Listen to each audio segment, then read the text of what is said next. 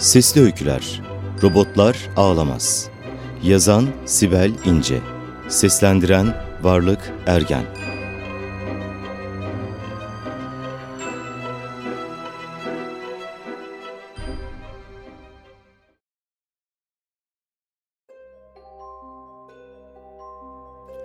Amirim, kız var, ağlıyor.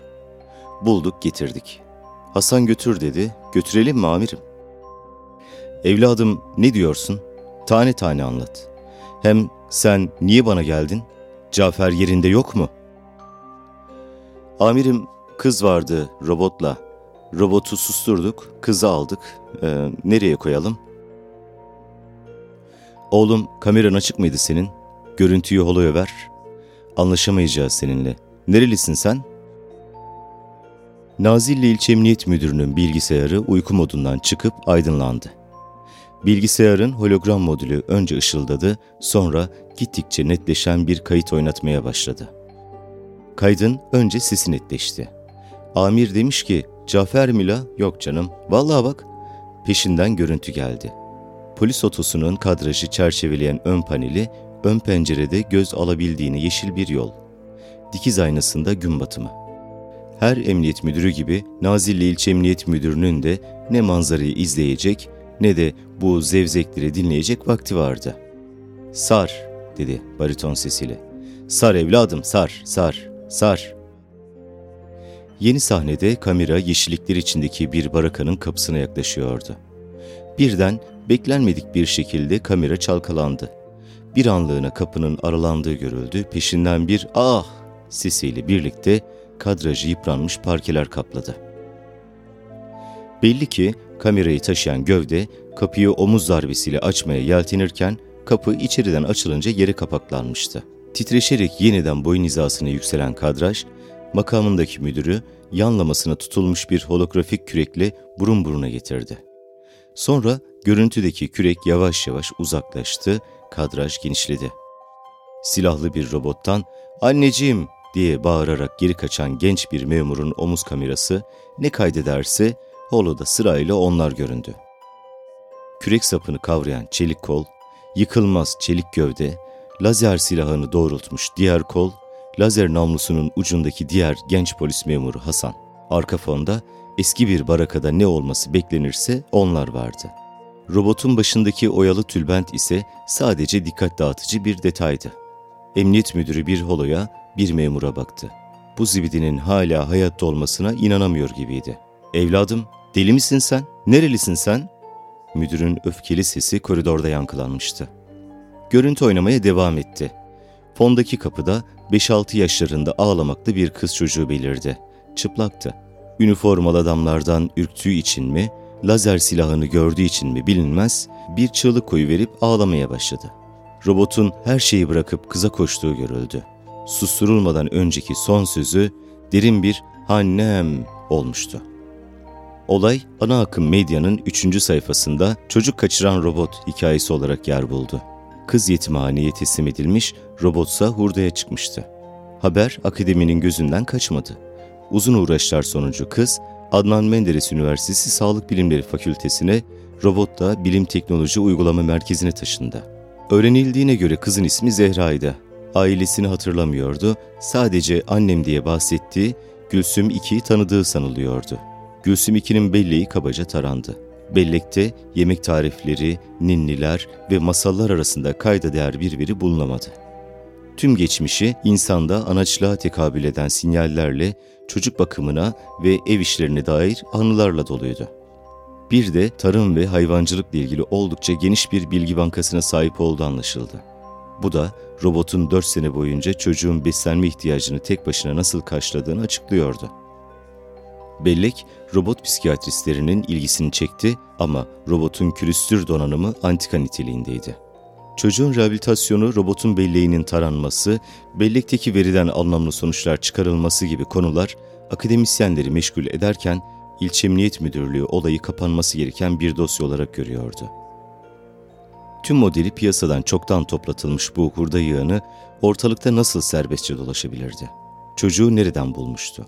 Ona ne gibi zararlar vermişti? Suçun kapsamı neydi ve ihmal var mıydı? Tabii en önemlisi çocuk kimindi?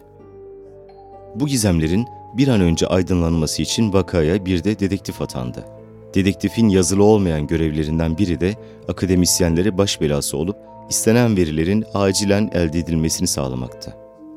Dedektif Mustafa bu iş için biçilmiş kaftandı. Zira camiada yazılı olmayan görevlerin adamı diye bilinirdi. Dedektif Mustafa dosyayı inceledi. 2052 model bir robot en az 4 sene boyunca kimseye görünmeden şu an 6 yaşında olan bir kız çocuğuyla birlikte dağ evindeymiş. Çocuğun kimliği belirsiz, beden bütünlüğü korunmuş. Robotun hafızası son 4 seneye ait loglar içeriyor, öncesi kayıp. Bellek doluya yakın, ninnilere yer açmak için eski loglar silinmiş olmalı. Robot şu an suskun, belleği inceleniyor. Çocuk rehabilitasyon sürecinde. Süreç hakkında bilgi alınmamış. Parantez açıp kızı gör yazdı Mustafa defterine büyük harflerle. Altını iki kere çizdi. Zehra çıplaktı. Dedektif Mustafa'nın yetkililerden edindiği bilgiye göre giyinmeyi reddediyor ve yaşına göre fazla disiplinli bir yaşam sürüyormuş. Psikolog, hangi çocuk her gün aynı saatte uyanıp kendi iradesiyle yatağını toplar ki? Demişti Mustafa'ya. Kişisel bakım konusunda aşırı titiz ve dakikmiş. Her gün üç defa üçer dakikalık diş fırçalama rutinini aksatmıyor. Ha, bir de dirsek ve boyun sabunlama seansları var, dakika sektirmez, diye de eklemişti. Mustafa aldığı bilgileri kafasında evirip çevirirken aynalı camın ardından Zehra'yı izledi. Zehra yerde bağdaş kurmuş, oyuncak bebeğinin saçlarını tarıyordu. Manzarada yanlış olan bir şeyler vardı. Her kız çocuğu evcilik oynarken oyuncaklarını halıya saçıp ortalığı darmadağın etmez miydi? Mustafa, sosyalleşemediği için biraz yabani kalmış bir çocukla görüşmeye hazırlamıştı kendini. Ama bu gördüğü şey beklediğinden farklıydı. İlk temas için yeni bir iletişim stratejisi belirlemesi gerekti. Aynalı camın ardında geçirdiği süre umduğundan uzun sürdü. İçeri girmeden önce 15 dakika boyunca selamlama cümlesini kendi kendine prova edip durdu. Merhaba küçük bayan, VD40 siparişi sizin miydi? Sessizlik. Mustafa'nın aptalca sırıtışı yüzünde dondu. İstediği etkileyici girişi yapamamıştı. Kendine kızdı. VD40 siparişi sizin miymiş? Laflara bak. Yaman şakacıyım ve selam. B planı da hazırlamamıştı. Mecburen sustu. Kızla karşılıklı susuştular. Ta ki kız uzanıp Mustafa'nın elindeki VD40 kutusunu alana kadar. Bunu sana annem mi verdi? Zehra ile Mustafa o gün ömür boyu sürecek dostluklarının ilk adımını attılar. Görüşmeleri bir saate yakın sürdü.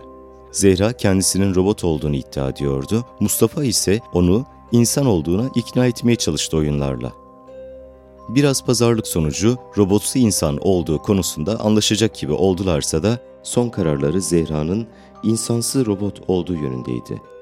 Buna da şükür demişti Mustafa içinden. Zaten kızın insanlığa adaptasyonu onun işi değildi. O kısmı uzmanlar ustaca hallederdi. Yazılı olmayan görevlerin adamı Mustafa bu sırada asıl öğrenmek istediği bilgiyi almıştı. Gülsüm 2, Zehra'ya Asimov'un 3 robot yasasını sıkı sıkıya belletmişti.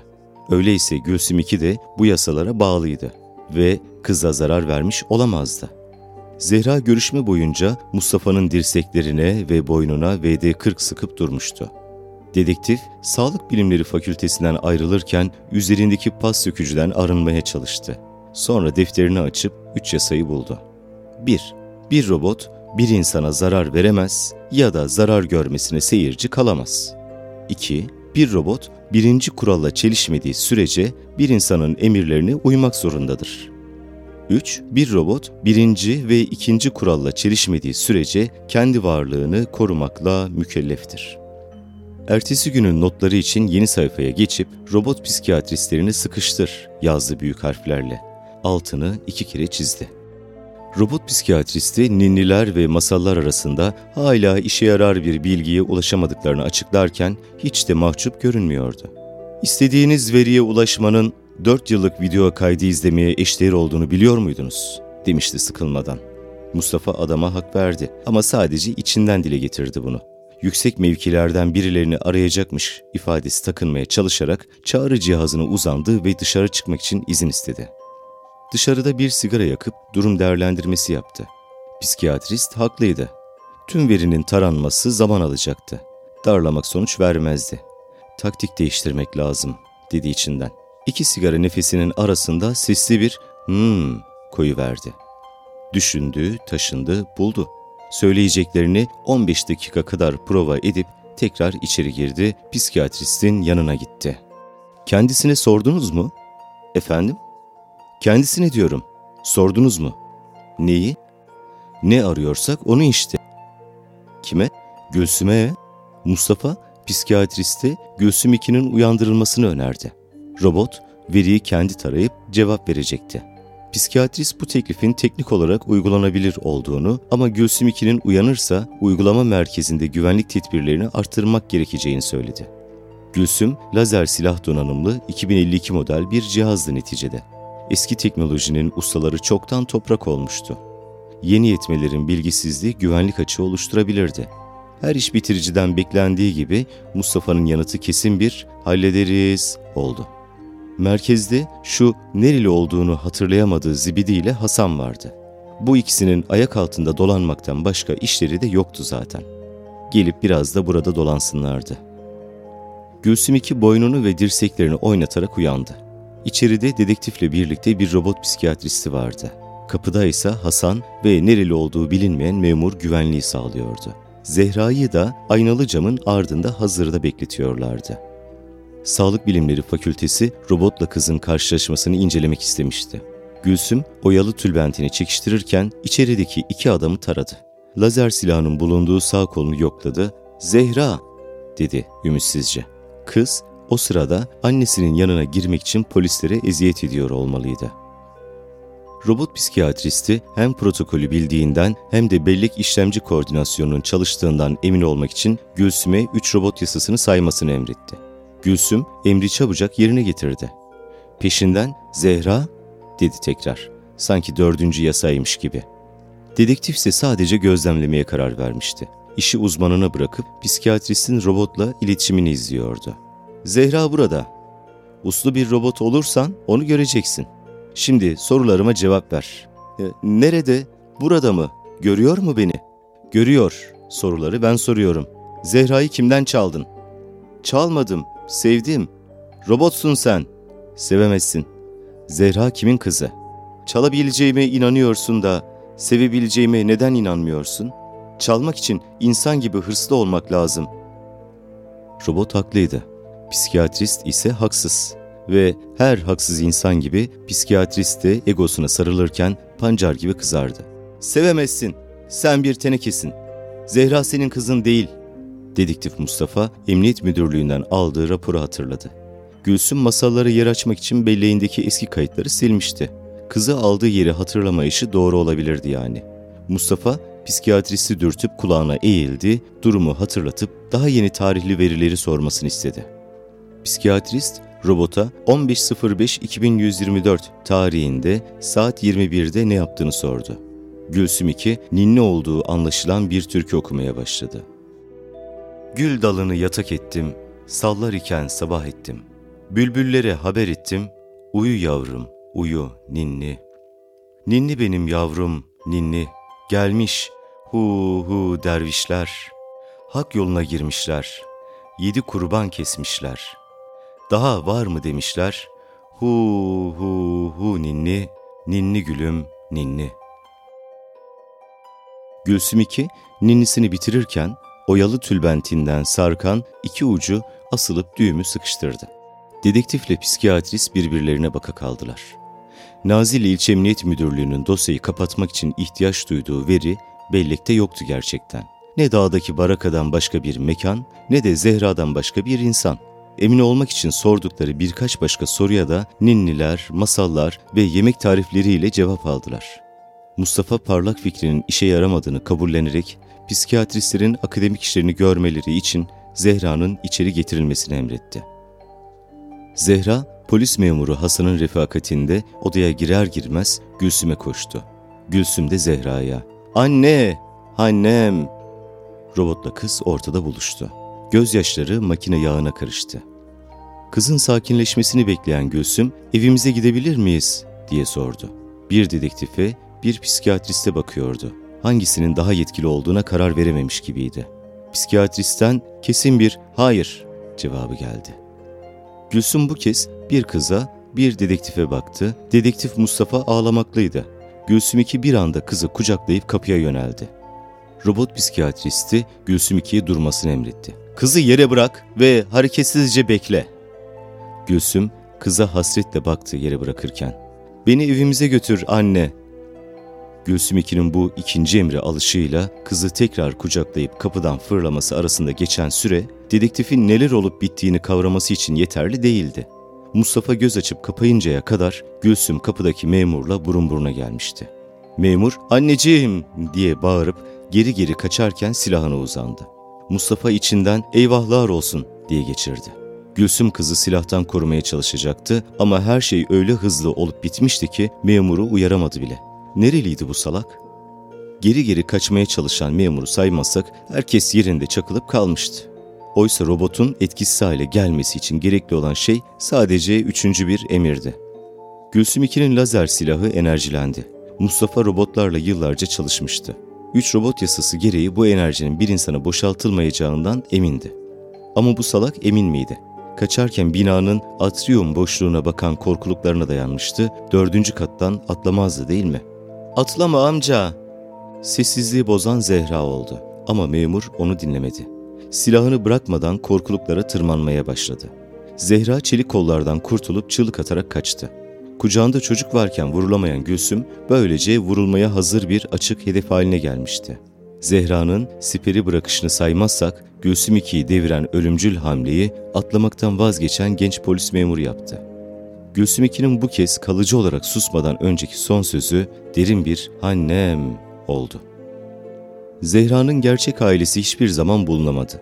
Ama uzun rehabilitasyon süreci ve eğitimi boyunca dedektif Mustafa hep onunlaydı.